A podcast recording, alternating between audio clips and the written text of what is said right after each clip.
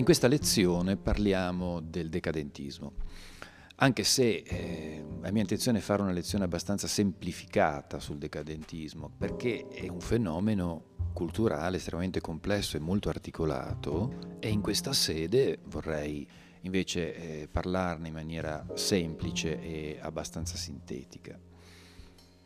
Possiamo dire innanzitutto che il decadentismo è espressione di quell'atteggiamento antiscientifico, antipositivista, che è tipico della metà dell'Ottocento. Quando abbiamo introdotto eh, nella lezione sulla seconda metà dell'Ottocento, abbiamo introdotto appunto questo, questo periodo, abbiamo parlato di due anime, di due anime che sono fondamentalmente compresenti. Quella positivista è quella appunto tipica del decadentismo o del simbolismo. Il positivismo sostiene che l'unica fonte di verità sia la scienza e si esprime attraverso forme artistiche eh, che sono forme che si ispirano al realismo, alla oggettività, ad esempio il naturalismo e il verismo.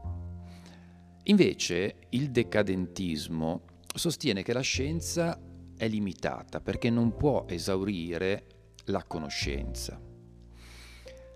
Ad esempio, la sfera dell'interiorità non può essere penetrata dalla scienza. Si avverte anche una notevole crisi di valori che investe sia la società sia l'individuo. Gli artisti di questo periodo parlano di ennui, per usare il termine francese, o di spleen, per usare il termine inglese. È una uno stato emotivo, uno stato emotivo che è quello di, di un disagio, di, un, di, un'angoscia, di una sofferenza esistenziale che i, gli scrittori, gli artisti in generale eh, provano. Di fronte a questa situazione emotiva, eh, soltanto una poesia che sia soggettiva e simbolica può cogliere questo disagio, raccontarlo. Soltanto una poesia soggettiva e simbolica può raccontare lo spleen, l'interiorità dell'artista. Di fronte a questo nasce anche una nuova sensibilità, cioè nasce eh, veramente una nuova poesia, un nuovo modo di, di, di fare poesia. Si tende ad esempio a cogliere le corrispondenze, i simboli della realtà, i simboli della natura. Cioè non c'è più quell'atteggiamento naturalistico, veristico, per cui la realtà viene descritta, analizzata, raccontata in maniera oggettiva, in maniera scientifica. Anzi, si tende a cogliere quelli che sono i simboli della natura, della realtà, dell'ambiente che ci circonda. Che cosa vuol dire questo? Che per i poeti di questo periodo l'ambiente che ci circonda è un tempio di simboli e quindi i singoli elementi naturali, gli alberi, la foresta, ciò che ci può circondare o anche elementi architettonici, in realtà sono dei simboli mm, e il poeta è colui che ha una sensibilità tale da percepire certe corrispondenze. Infatti è una poesia fatta di metafore, di analogia, di sinestesie. Eh, da questo punto di vista è esemplare il caso del poeta francese Baudelaire. È lui proprio a parlare di corrispondenze, le correspondance, come lui appunto intitola una sua poesia. Che cosa vuol dire? Vuol dire che appunto il, eh, lui parla di un tempio, no? di un tempio, la natura è un tempio eh, fatto di simboli. E il poeta è colui che sa leggere questi simboli. È anche una poesia che tende al sogno, alla musica, alla malinconia, ad esempio, una poesia, diciamo così, eh, che ha queste caratteristiche è quella di, del poeta Verlaine. Ed è tra l'altro proprio questo, a questo poeta che si deve la definizione di decadentismo, perché in una sua poesia dal titolo Languore, e anche il titolo ovviamente molto indicativo di un certo stato d'animo, no? tipico di questo periodo, lui scrive sono l'impero alla fine della decadenza. E questo verso è rimasto, come dire, emblematico e ha dato no, la definizione all'atmosfera culturale che si vive in questo periodo. Inoltre, il poeta, proprio perché sa cogliere eh, le corrispondenze, i simboli della realtà, è un veggente. E di poeta veggente parla proprio Rimbaud.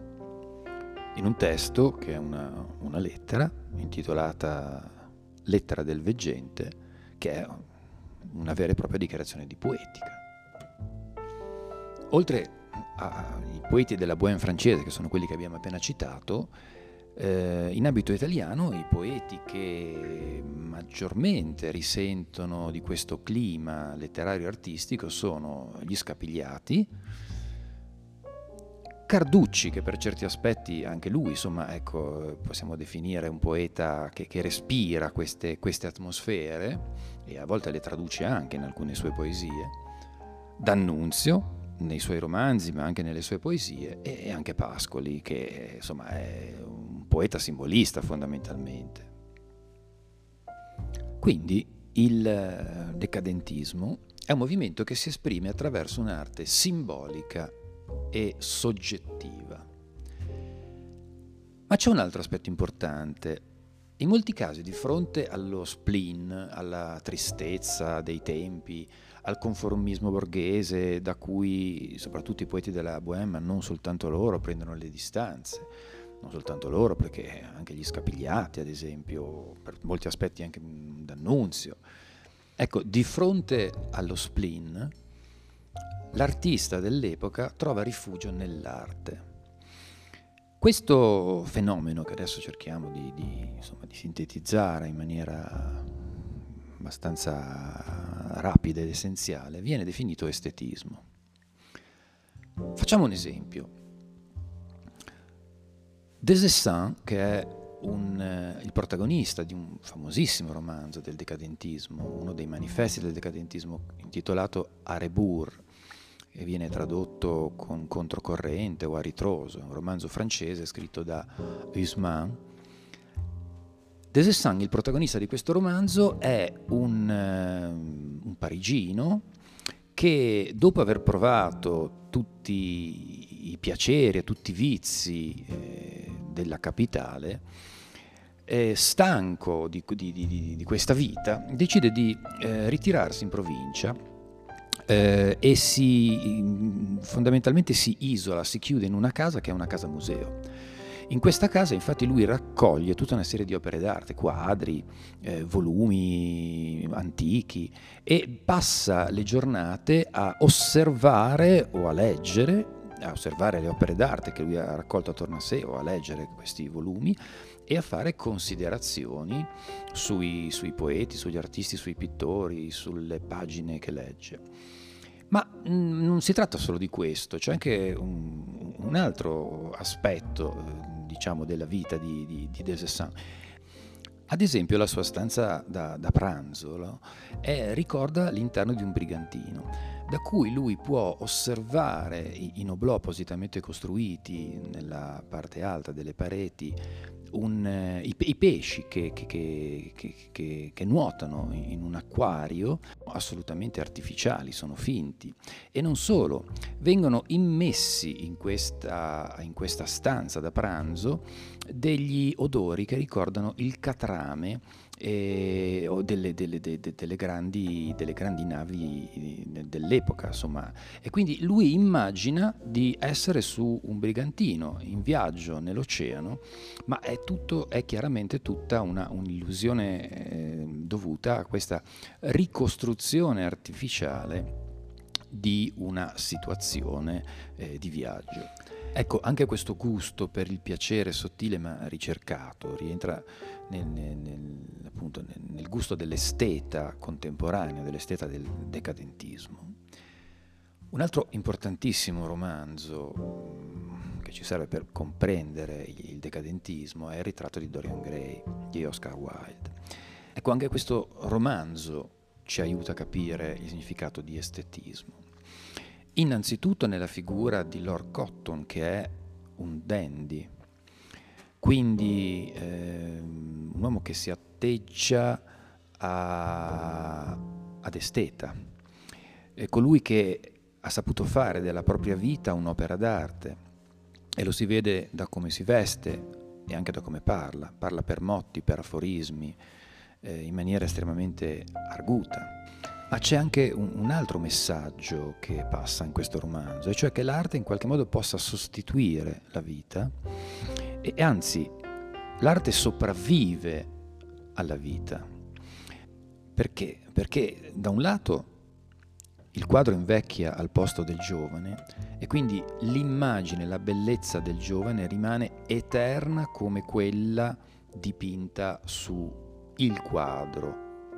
L'arte è bella e la sua bellezza non passa con il tempo.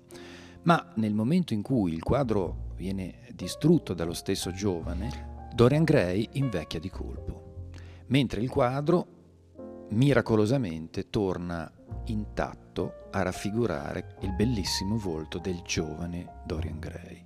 L'arte sopravvive alla vita. Grandi esteti sono anche gli eroi dei personaggi d'Annunziani, personaggi dei romanzi d'Annunziani. Ad esempio eh, Andrea Sperelli del Piacere o Giorgio Aurispa del Trionfo della Morte. In conclusione, quindi, le componenti fondamentali del decadentismo europeo del insomma, secondo Ottocento sono il simbolismo, la soggettività e l'estetismo. I grandi temi sono la malinconia, la musica, l'ennui, il rifiuto delle regole sociali e anche l'inclinazione al male e al vizio, come si vede molto bene ad esempio nel, nei poeti della Bohème francese, Altri temi sono la morte, il tema della malattia. Anche eh, un altro tema interessante è quello delle suggestioni della modernità, no? che poi per alcuni eh, rappresenta una sorta di, di, fastidio e quindi eh, viene in qualche modo rifiutata, in altri invece eh, rappresenta qualcosa di affascinante e quindi c'è una, un'apertura nei confronti della, della, della tecnica, della città, dell'industria, della macchina.